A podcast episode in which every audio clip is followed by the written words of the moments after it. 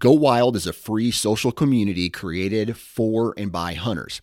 This means that unlike mainstream social media, your trophy pictures won't be censored. They're encouraged. As you spend time on Go Wild, you will earn awesome rewards such as gift cards, free swag, and big discounts on brands like Garmin and Vortex. You will even earn $10 just for signing up. Visit DownloadGoWild.com and sign up today.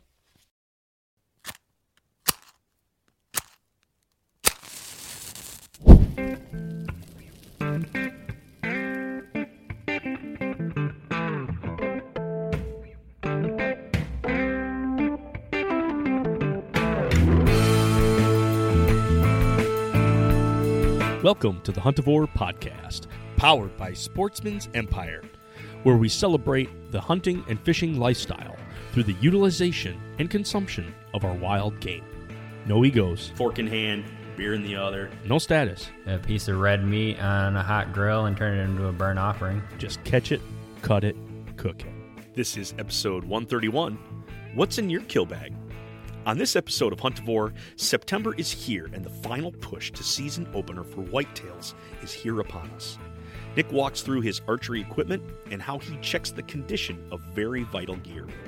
Later, he breaks down the contents of a recovery bag and his own kill kit for making life easier and a heck of a lot cleaner when bringing home the harvest. Lots of good tasks to add to your to-do list on this episode of Huntivore. Well, hey, folks, beautiful morning here in Michigan. I tell you what, we're going to be getting into the 90s the next couple days, but that's the last hurrah of summer, I feel. Fall is upon us. The autumn season is coming in, and I tell you what, their seasons are already opening in several areas of the country.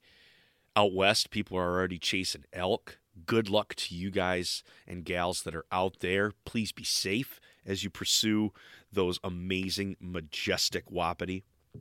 Here in Michigan, I know waterfowl has opened up for Canada geese, so that's an exciting thing that we've actually got people on the ground starting the autumn harvest at this point. For me, we're still in the prepping stage. We're still in the planning stage. And to be honest, I'm okay with that. We've had a whirlwind of activities with kids, with just starting back up at work, being an educator. The first couple weeks of school, not only for yourself, but just for your students, is there's a lot going on. So we've been able to just kind of endure that, kind of find our new routine, trying to fill up. The kids' time has turned into now it's filled up my time. It's one of those things that you live with as a parent. We did get to do a venture here this past weekend. I took the boys on their first mountain bike adventure over in Yankee Springs, the Deep Lake trails that go around Deep Lake and up through some of that amazing country that's there. Big thing here in Barry County. But anyway, we got a chance to do that, and the boys took it on full force. It was so fun to hear them race ahead, and then, just the shouts of, whoa, oh my gosh, because now they have to go down a steep hill with some rocks and some roots, but then on the very next breath, they have to then climb up a very steep hill again with rocks and roots, and to have them take on that challenge, take on that adventure. We had our own spills, we had our own thrills, but I tell you what, they had a blast, and I think I've got them hooked, at least for until snow flies, until it gets real cold. I think we're going to be hitting up sections of that trail. I've heard it put that, I think it was an article quite a while ago, not to tell your boys or even your girls, just your kids in general, don't be careful. As in, don't tell them to be careful. Because at that point, it puts a stigma of they are in danger, that they are, that they should hold back, that they should come back. Whereas instead, I want to ask them different questions. Watch what you're doing is being one of those questions to ask. What is your plan for climbing that tree? What is your plan for this route going down this steep hill? Do you want to go on the rocky side? Do you want to go on the smoother side?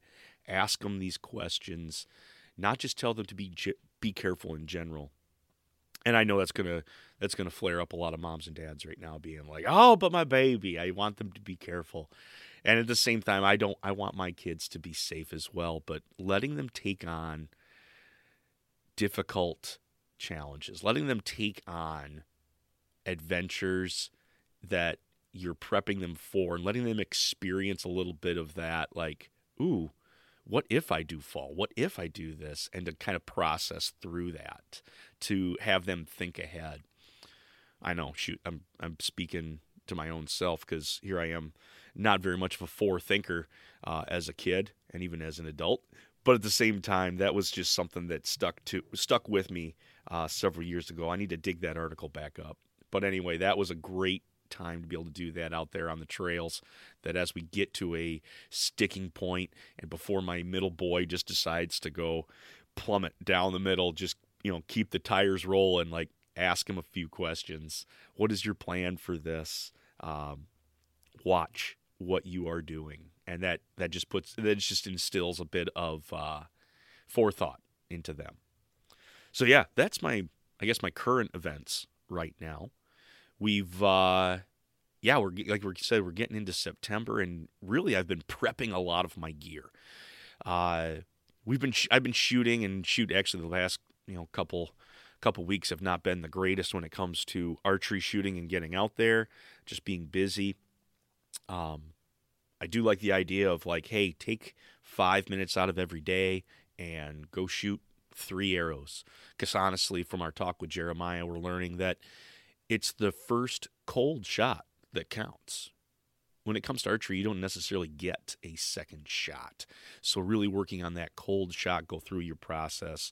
And now, repetitions do improve your process. Repetitions will improve your confidence, seeing how you can group. But at the same time, you never get to put a group on an animal. It is always the first flying arrow that is going to be doing all of the work. So yeah, I haven't had a chance to quite get out as much as I've wanted, but we got the Prime all fixated right now with the hunting arrows. At least it's tuned up, and now we're just fine tinkering, getting those to fall right where they need to. You know, each season, I put marks on my rest, and I put marks on my bow, so I know where things need to line up and how it needs to go. But even once you get there, like, little things here and there have changed, or maybe the way that I'm holding my bow is now a little bit different, and so you do have to go through and make those few adjustments. It's not like the old shotgun where you can just, true it up once and leave it. Like, no, this is something that's an ongoing process. But as for any new equipment, I'm not doing any this year. 2020 was a big year for purchasing. Even in 21, a lot of big purchases. Preparing myself to do my own elk trip a year ago, or a year and a half ago. That was just an amazing adventure. And so yeah, I'm just working with the same equipment that I have now, to just kind of go along with that. If it ain't broke, don't fix it. I am making some modifications. So we are rocking the Prime Black One. I'm using Day Six arrows that are tipped with Ethics archery stainless steel insert and cover sleeve, insert and outsert. I got the RMS cutthroats. I've been loving those single bevels. Those things are just awesome. I'm also running the bone broadheads. I'm not sure if Bone's still pumping those out or not, but anyway, they made a single bevel years ago, and I've just had them, and they're a great backup. Put a tried to put one into a coyote that was running through and just about had him. The miss was on me at that point because he was moving pretty fast. But so I've got the cutthroats as the primary, and then the backups I got those bone single bevels. Ow, yeah, just totally diving in with the heavy arrow and the single bevel. It has been great for my confidence. It's been great for my shooting ability. I just, that trajectory, the way that it makes the bow just absolutely silent has been really good. Rocking the saddle again this year. I did a post about this earlier this weekend on going through and just checking all of my equipment.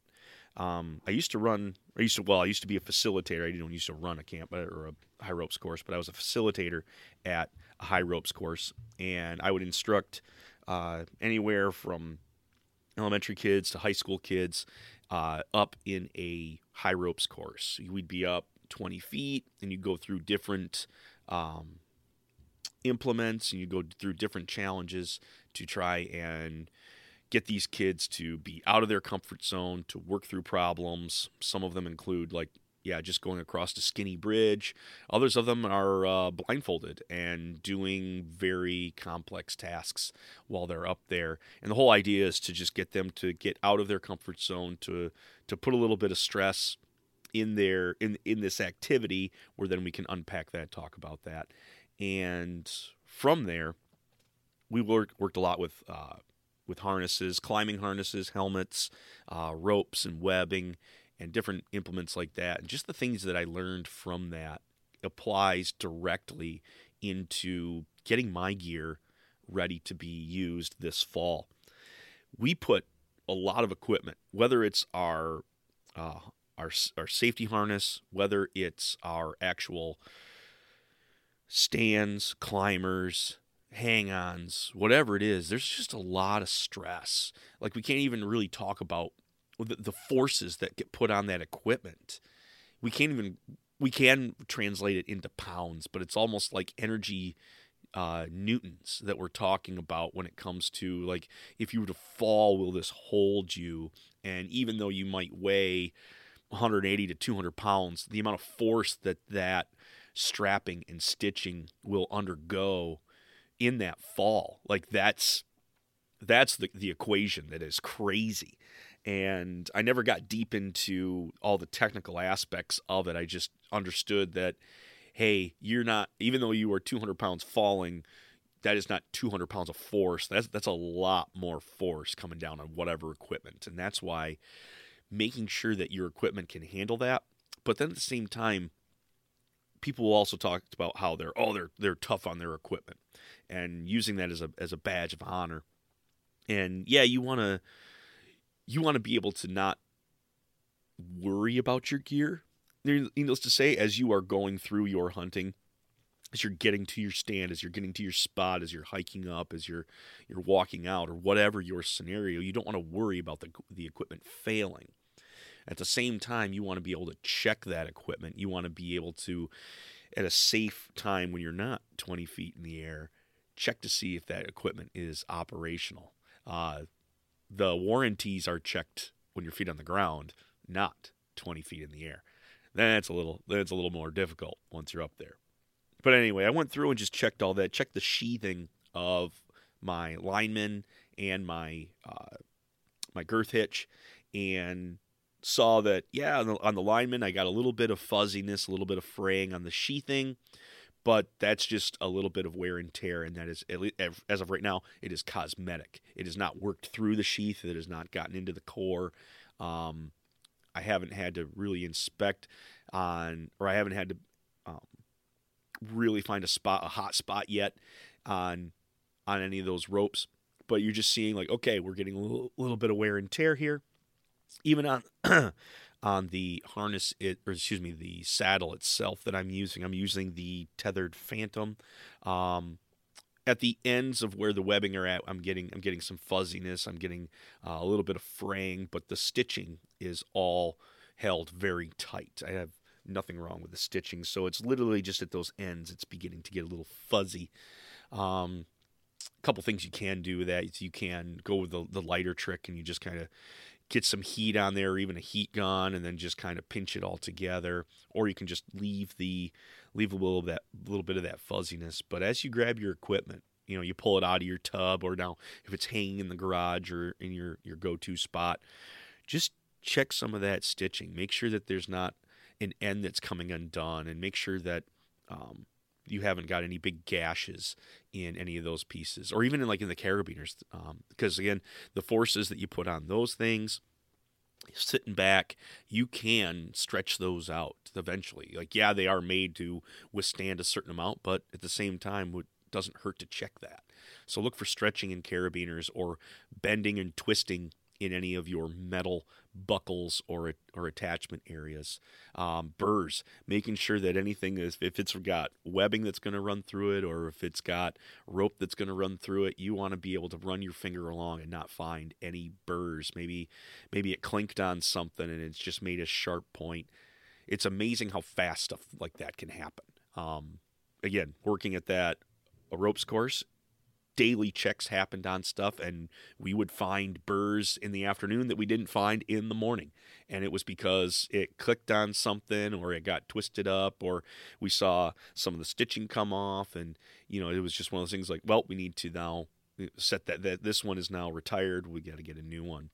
Can you do that with every piece of equipment every single time? Can you retire all of your equipment at once and then buy new? No, but at the same time, checking that and seeing when you need to make your bets, your next purchase, or at least keep that in mind.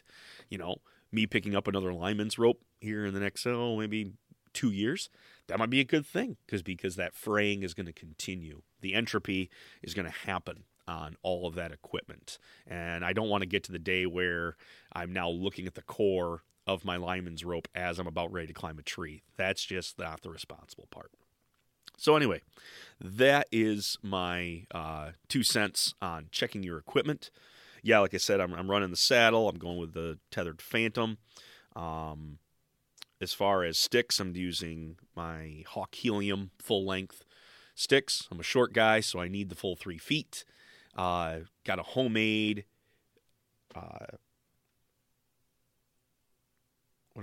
I got an aider. I got a homemade aider system made out of a couple old ratchet straps that I lost some of the ratchets to. So I tied the ends of those. Those slip over my feet, and then the hook is left on my thigh. And I'm able to then make a step up, put my toe into the tree, hook onto that first rung, and be able to pull myself up, step up onto that ladder. Or that stick that's now on the tree. So that's what I've got for that. I have been running a pack that is, it's a no-name pack.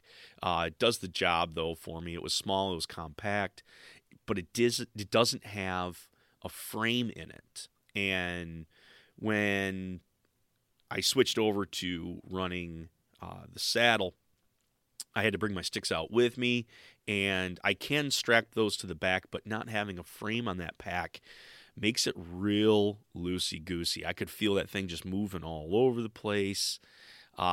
Did it get the job done? Yes, it would carry my equipment out there. But now I'm to the point now where it's it's just kind of a mess. And I purchased an Eberlestock F1 mainframe for out west.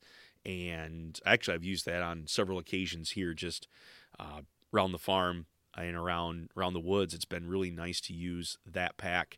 I have taken a 5-gallon bucket, just slapped it on there, and it's so easy to put, tools in there and hike those out to wherever I need. And then I got my, my bucket of tools there. That's been really nice to do. But I got the batwings for that, and I think that's how I'm going to run all my equipment this year, is with that framed pack. So the sticks I think I'm going to drop the sticks in against the frame, and then whatever overlayer that I want to be able to put on there. And then all my equipment, everything that I'm going to be wanting to take out with me, my recovery kit or my kill kit, that's going to go in one of the batwings. My down vest, that's going to get shoved into one of the pockets. I'm definitely not going to need that here, I think, in the first part of the season. Water. Definitely I'm going to be able to bring out some water in these. Coffee for the mornings, the hand warmer, the all the equipment that I'm just going to want to bring out. I when it comes to a pack, I guess I don't need a whole lot when I go and just sit out in the woods. But just the organization that's going to be able to bring is going to be super, super nice. But yeah, I'm going to leave the bat wings zipped together, but not zipped to the pack. And I'm going to use the compression straps. And the compression straps on that whole frame will hold the sticks, will hold those two bat wings, and will hold my platform. I went cheap on the platform. I went with another Hawk platform. I've heard a lot of not goods and a lot of goods about it, but for the price, it'll do me for what I need right now until I can get something a little bit better. So I've got all that strapped in. Once I get to the tree, the sticks go on my hips. I've got two loops of paracord that once I make up the first rung, I carry the sticks up with me, and then I put the platform at my back. And I would put the pack on my back, but I think what I'm going to do is run the bat wings separate, and they're going to ride up with the bow. So I'll hook on my bowstring to the bow and those batwing packs, leave the mainframe on the ground at the tree, hoist everything up, and then at that point hook it all up with a little DIY hook system that I got going on. Yeah, again, until I can find something better, the old DIY option is going to do what I need it to do. So yeah, that is a very quick run through about my setup. Before we continue, let's get a word from one of our partners, Sooner Truck Sirens. If you are heading across state lines for hunts this year, be sure to secure your truck and all your gear with a Sooner Truck Siren. John is currently testing out the prototype on some early season hunts already this year. Best of luck to him. Packages include a window sticker to warn thieves, a portable streetlight, and enough cell service to call a loved one back home. For more info, go to sportsmansempire.com/network/Oklahoma Outdoors. Sooner Truck Sirens. You needed new camo anyway. Now, back to the show. Huntivore is not liable for the outcome of the product or its existence. Any claims for false advertising will be ignored. Attempt to a purchase or return will be sadly denied. Also, any hard feelings can be sent to huntivore@gmail.com, where it will be read, laughed at, and trashed. Well, there you go, John Hudspeth of the Oklahoma Outdoors Podcast. Enjoy your dream season. Like I mentioned, seasons were opening up, and for John, he's already out there chasing after whitetails. So yeah, there's a little treat for him if he happens to tune in. When in the field, accuracy and precision count. That's why we switch our slug guns to rifle barrels, tune our arrows, and use a fish finder on the water. But why should our drive for control end there? The Tappecue line of meat probes gives an instantaneous look at the temperatures of our prized meals, both internal and the cooking chamber. Tappecue uses sturdy hardware made and assembled here in the U.S., along with their user-friendly, sophisticated software that connects to your smart device. Whether it's a traditional corded probe or the new cordless air probes that give you a wealth of freedom where wires would just get in the way. Adding a Tappecue meat probe can significantly help in getting to that medium rare on venison or waterfowl, ensuring your upland bird stays moist, or even charting your long cooks on a smoker. Visit Tappecue.com or find the link in the show notes and use the code HUNT10, all uppercase, at checkout to save 10%. Adding a probe to your kit can make you one tap away from your cue. Dry-aged steaks used to be a steakhouse-only indulgence, and old-world charcuterie was pricey due to being imported or created at a small batch specific scale. Thanks to Umai Dry, their synthetic dry aging bags and casings allow you to create these meat-crafting treats in your own kitchen. Working in tandem with your fridge, the Umai Dry bag material allows moisture and air to pass through, making it possible to dry-age large cuts of steaks or roasts. Paired with their curing and seasoning kits, along with safe and easy-to-follow instructions, salamis and dry sausage are well within your grasp. Use the link in the show notes and sign up for the newsletter to receive 10% off your order. Umai Dry, helping us elevate our wild game from the home kitchen. So still sticking with the idea of equipment, I wanted to talk a little bit about a recovery bag or a kill kit that when you bring it into the woods, that is going to be the necessary items you're going to need when you make the harvest. I talked a little bit about this to a friend of mine. I was just asking, like, what does he bring? What are things that he wants in his pack, and what are some good ideas? And he did bring up the idea, like, aren't you putting the cart ahead of the horse here? You're already bringing something in that's going to prepare you, that's going to basically make your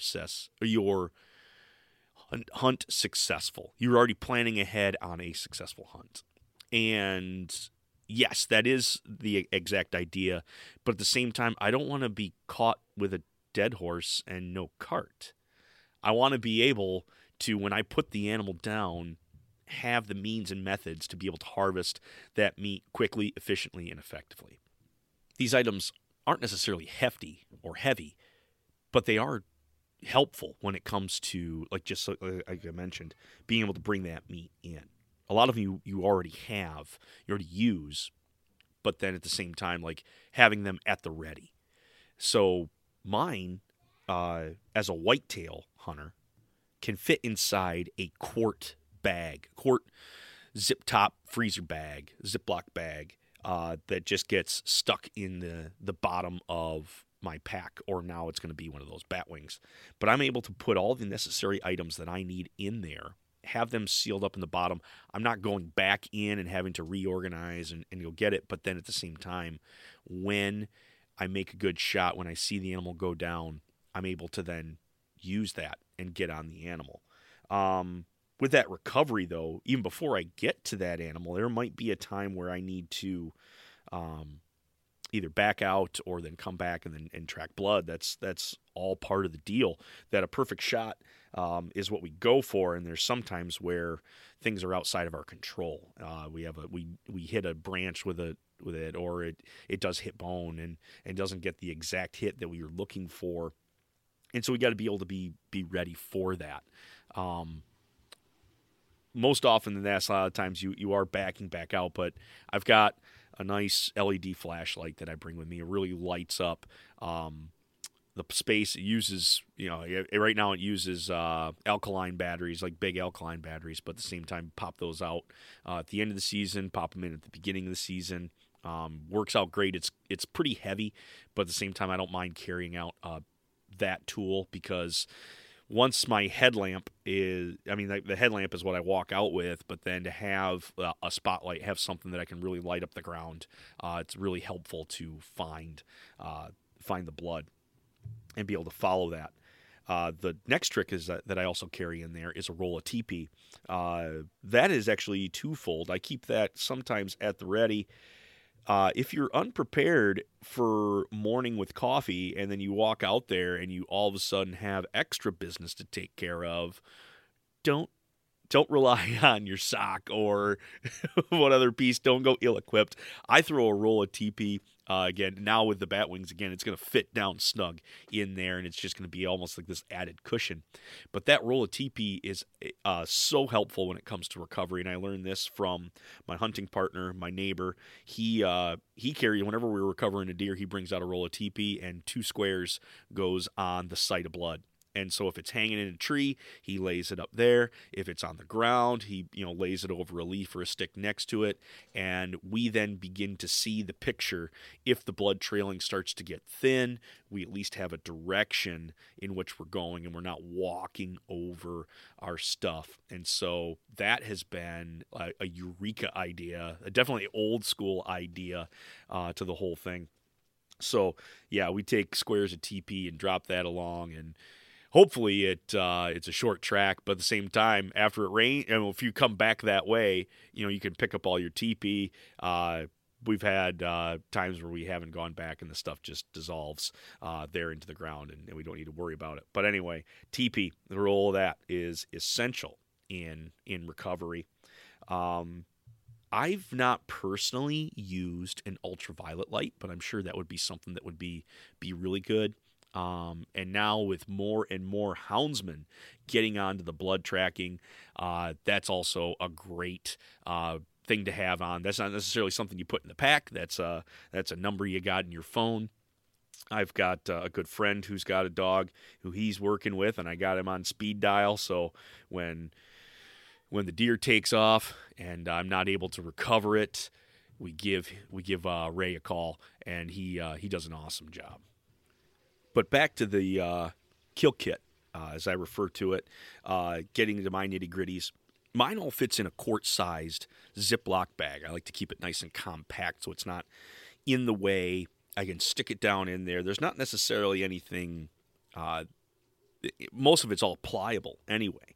And it's just things that are going to prepare me to field dress and be able to get the extra fifth quarter pieces that I'm looking for. If I want really to harvest the organs, this is going to help you be able to prepare yourself to do that. And so, like again, quart size sealable bag. First is I have either a contractor's trash bag or a 3x3, 3 foot by 3 foot folded piece of plastic. When we had contractors come through and do work on a portion of our house, put in a pantry. They plasticked off the section of the house when they were taking down and demoing a bunch of the drywall, and they just left the roll. And so that's been an awesome thing to be able to use. Is I just cut off a 3x3 section, and that just gives me a place to be able to lay down pieces that I want to keep. The heart goes onto that piece of plastic. The liver goes on to there. It lets me take the gut pile out if I haven't spoiled it, if I haven't opened it up and spoiled it, the caul fat from nicking a piece of the intestine or the gut. I can pull all that out, lay that on there. Now it's not getting all dirty and rolled around into leaf duff and everything else. It keeps things nice and clean, and that way I can take time to be able to take off the caul fat. So having just an absolute clean spot that I can lay things down that I know it's not going to get dirty, that plastic or that contractor's bag. With the contractor's bag, that'll actually come into play again here in a little bit. That's a two-folder. I can lay it flat, closed, and then put things on top, and then later, if you do choose to quarter your animal, you can open that up to protect your pack. But I'll also throw in there a gallon sealable freezer bag. That thing gets folded up inside the quart bag because that's going to be the vessel that takes everything out. I can get a heart, I can get caul fat, I can get kidneys, I can get liver. You can get all the whitetail stuff inside of a gallon Ziploc. That is able to then keep from spilling around. If I'm going to be throwing it on the meat hauling pack, it's going to keep things from leaking out all over the place. What I've also done is just, if I've field dressed it, I take that Ziploc and I just throw it inside the chest cavity, and we'll deal with it when we get back. And it seems to do a good job at holding it in there and not falling out. Gloves. I know it's twofold. Some guys are saying, like, don't bring gloves, back and forth. It's whether you got them handy or not, essentially. I like to do it because if I do get my hands into some bile, I get into, I nick something, now I got, shit on the gloves. Well, I'll take two pairs out, and then what you do is you put a pair on, and then you put the other pair over the top. So now if I have dirty gloves, I got shit gloves, rip those top ones off, throw those next to where your pickup pile is. That's going to go in the quart bag. That's going to take care of all the trash that you're going to be making on this. So I take those off, and then I got fresh gloves. Or at the same time, if I've got now one pair on, I've got poop all over them. I got bile all over them. Slide those off. Go to your bare hands, and then your bare hands are your last line of resort. So again, it's just on that whole idea of cleanliness, not on you, but on the items that you are bringing back. Another item that I really like out there is going to be shop towels. Those blue, I don't even want to say cotton. I'm not even sure what they are, but they are just, I love shop towels for field dressing and cleaning up blood. They are pricey per roll. It's amazing, like when you do a job in your shop and you're using these shop towels on grease and oil, which do a great job on, you know, small engine stuff and, you know, cleaning up gas and things like that. Like, you use one sheet and you're like, okay, maybe I can wipe things down and then use it again, because it is highly sought after. I keep paper towel out there for the boys to use, because they're not going to get into my nice shop towels, at least for their adventures right now. So anyway, I use the blue shop towels. I think they do a better job at absorbing and cleaning things up. But I'll take 2 sheets of those, possibly 3, depending on how it's going to fit in there. But I fold those up and slide those in. Having the ability to, wipe your hands down, having the ability to wipe off your blade, having the ability to just get something clean, and again, weight for value that they bring is super. They don't weigh nothing. They fit right there inside that Ziploc bag, and you're way to go. This one sits out. I mean, I could stick it in the bag. I keep it. Or it could go in the Ziploc. I keep it on the outside. A folding, replaceable blade knife. I've got one of the old Havilons that I enjoy using. That has really become my field dressing specialty knife. For when I'm working with the gut, when I'm working with the anus, being able to pull that out, that replaceable blade knife has done an awesome job. Notoriously, they have not been my favorite because of the thin profile of the steel. That model that I have, if you torque on it or you try to pop a joint, it's gonna break. It's not gonna hold up to that, and that's just the fact of, you know, how thin the steel is. But at the same time, for working on small game, it can pop small game joints very nice. It works very meticulously. It's like a scalpel. Uber sharp. When I'm done with that blade, click it off, wrap it up in a piece of cardboard, tape it so that now someone's not sticking themselves, and then you can throw that in the recycle bin or even in the trash. But that's what I really like that knife for. It's lightweight, but at the same time, I get very sharp, accurate cuts to be able to open up that deer. I have put it inside the Ziploc bag before. I've also kept it out just in case a small game critter comes out at the same time that I'm getting bored, and so be able to have that ready to clean a squirrel or a rabbit. It's always been nice to have, but having that there. And then a length of paracord. Having, 6 feet of paracord that you're able to wrap up in your little recovery bag is going to help out immensely.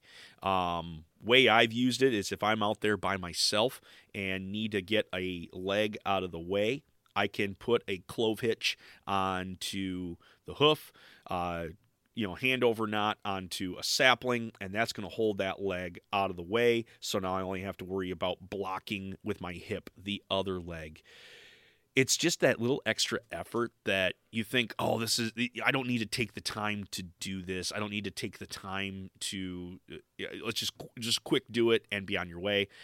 That just quick do it ends up becoming, you end up cutting yourself because you don't have a good angle, or you make a bad cut and then you cut into the intestine, or if you just don't set yourself up right, it's uncomfortable. It doesn't end up being, not to say that it's not an enjoyable experience to field dress, but at the same time, it can be a more enjoyable process if you've got someone holding a leg, or if you don't have someone to be able to tie that off. I've also done where if I need a quick drag, I'm able to, clove hitch on two of the hooves, prop the neck up so that I can get the antlers up. For me, that's usually not a big deal because big antlers aren't usually on my deer. But I'm able to then use that paracord along with a stick. I'll wind a stick in there, and then I'm able to just move the deer, use that as a drag bar to help out. So that's another piece that I can use that paracord for. I'm a dragger when it comes to getting the deer out. That hair, if I pull head first and I have the back end going away from me as I pull, the hair does a great job at keeping the ground at the ground and keeping the deer up off the ground just a tiny little bit. It slickens it up if I pull with the grain of the hair versus against. I've seen guys that have done several different things. Bring in a sled, having your the otter sleds from ice fishing. Those are a great thing to do if you've got the means. If that you take that along, that's a great idea. I've seen smaller, thinner plastic sleds that have also been worked very well, where essentially they strap the deer to the sled but still pull the deer, and the sled just kind of rides along the bottom. That just gives you enough, less resistance as you go over some terrain. That works out really well. I've even seen where it's just a real thin piece of plastic, that 3x3 piece of plastic. If you're able to strap that on the underside of the deer, just less friction. That's going to be able to pull that along. So that's the last thing. Tossed in the pack that I do use is I do bring a fixed blade knife. I've got I believe it's a Wild Edge. It's got an orange handle, nice grip to it. It's got a bull nose, as in the nose curves up, and then it's got a gut hook on it.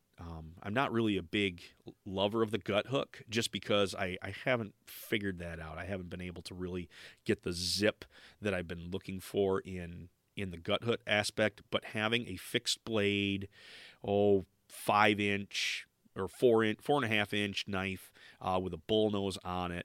If I've got to get up into the chest cavity a little more, that is a stout knife that I'm able to pop that sternum or at least a couple ribs to be able to get up in there. If I finally want to take off the knee joint or the knuckle and leave the hooves out there, because it's going to be a long drag and I want those out of the way, I can crack that off or pull that off. It's a beefy knife that can handle a lot of those jobs right there in the field. So keeping one of those where the replaceable knife would not be able to handle it, just having a fixed blade. Well, that also ends up becoming kind of the utility knife too. If I have a branch that's in my way as I'm climbing up and I need to take that off, a small sap or a little twig or something, I'm able to use that and take it off clean as opposed to, reef it on the tree. Going down my list here. My shackles. So using the paracord before to pull, my wife got me one of those like sportsman's bag or sportsman's boxes in the mail, and you would get a few items each month just to play with and tinker with. And the one that I got is actually a leg shackle that I open it up and a piece of rope winds through it, and I take those two shackles and I clamp them together on the deer legs. I can attune the head so it's picked up, and then I put the hooves behind, shackle it up, pull that thing tight, and now I've got a plastic handle that's there, and those legs get held secure, and so I just have to keep on pulling that rope, and the deer's going to follow behind. That's been a great little thing to throw in the pack to be able to recover the deer as well. Again, I'm a dragger. We've got a lot of trail systems where I'm at least on the family farm side of it. If I go up to state land, there's dirt roads that run that intersect along the one side, and then there's also a couple other little trails that access is to that can get nicer. You might be in a hellhole right exactly where you're at, but you're not too far off of some little access point where you can get either a side-by-side, a quad, or even a buddy to be able to help you out. So I've always just kind of drug things to where I can get easy access to them, and then either from that point make it an easier drag on myself with a sled, or at that point throw it into the back of whatever's waiting for me. But if you are deeper, having the ability to then be able to break that animal down is going to be super helpful. To be able to gut it and to be able to quarter it and then throw it onto a pack for easy hiking, you're going to be able to do that. Our fellows right now that are out in out west, either in Colorado or Montana and some of those places where they're chasing elk, the only way that you can get there is with the feet that are underneath you. And so being able to quarter out that animal, my whitetail kill kit can adapt pretty easy to that. You got a 3x3 folded piece of plastic in a contractor's bag.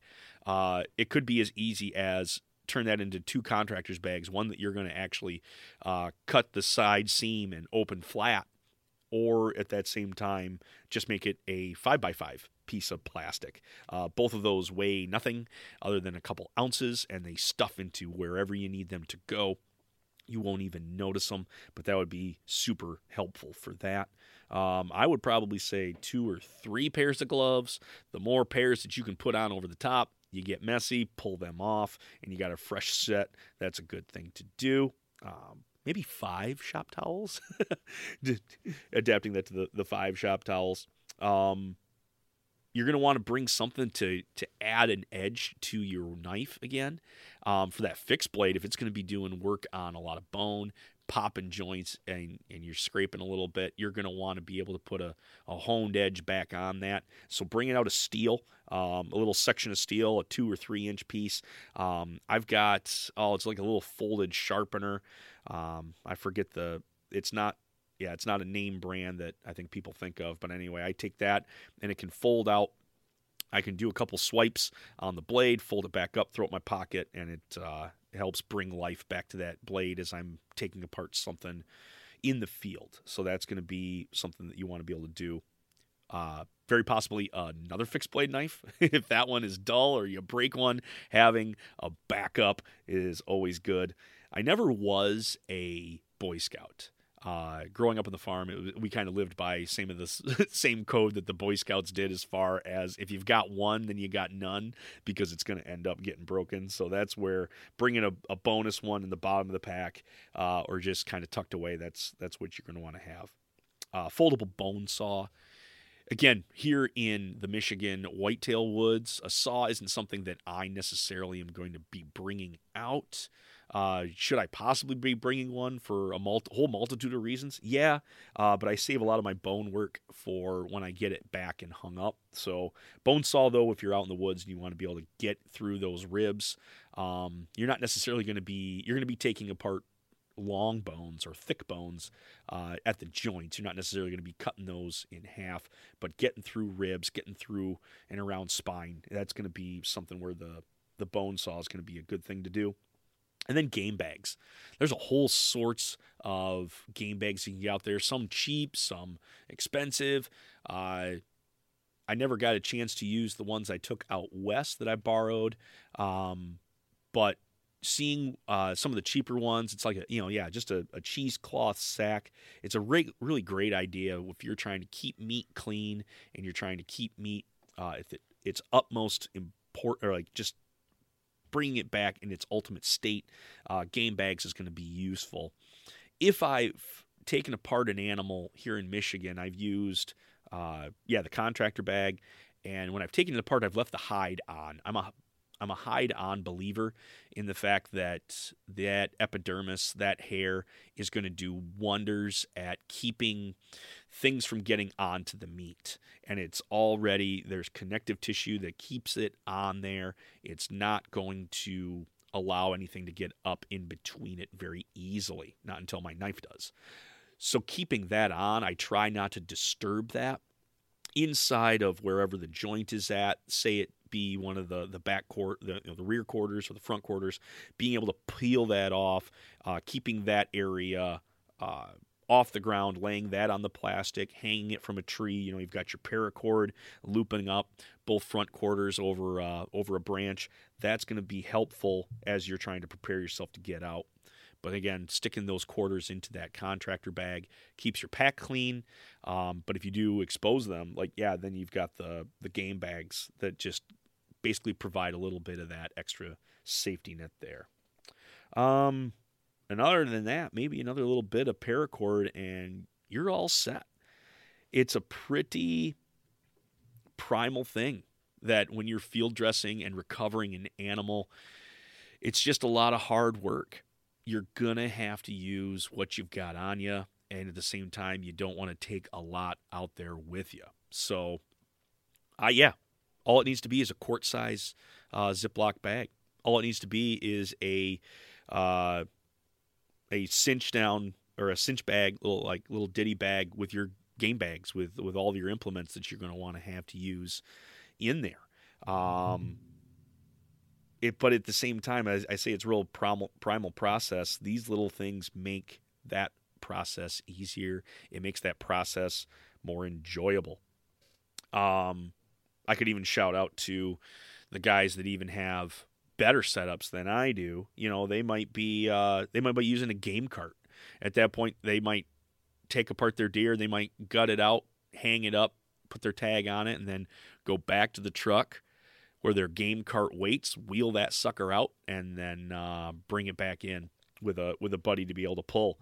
That's a great way to save on your back if that's been a thing. If you're getting a little on the gray side there, and you know the next morning after recovery, your body doesn't bounce back as well. You know, getting a cart can be helpful.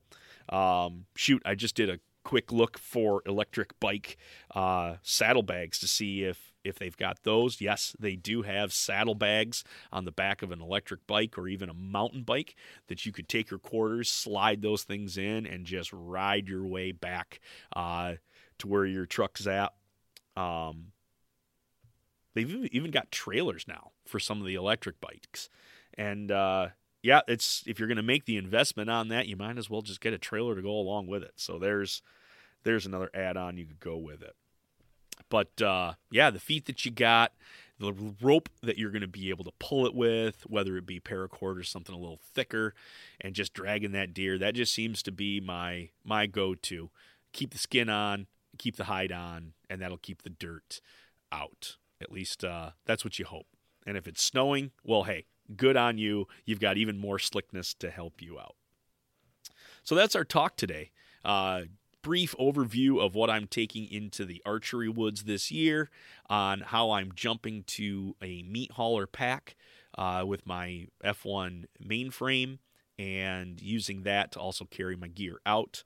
But at the same time, maybe I go through the steps and actually quarter the deer and bring it back to the house rather than drag it. We'll see what develops there. But I hope you enjoyed my little talk into that. I hope you glean a little bit, both from the equipment checking that, if we're hard on our equipment, this is stuff that we want to feel like when we go out into the wilderness that it's going to hold up. Let's check that before we get out there. Let's check that when we get back so that we don't have any mishaps, because we've got responsibilities to come home to, and we don't want to be one that is fall victim to just not paying attention to what's out there. But at the same time, prepping ourselves with the success, not putting the cart before the horse, but at least not forgetting the cart, not forgetting the way that we're going to get that animal back is good for us. So folks, as you go on and continue to get your reps with archery equipment, or even beginning to sight in for your firearms, as you begin to prepare yourselves for the next month, at least here in a good portion of the country here in October, where we will be chasing after our beloved whitetails, make sure you're ready for a full recovery. Make sure that you've got the pieces that you need to make that process enjoyable, and that replaceable blade knife, or even that fixed blade knife is in there, is prepped and always sharp.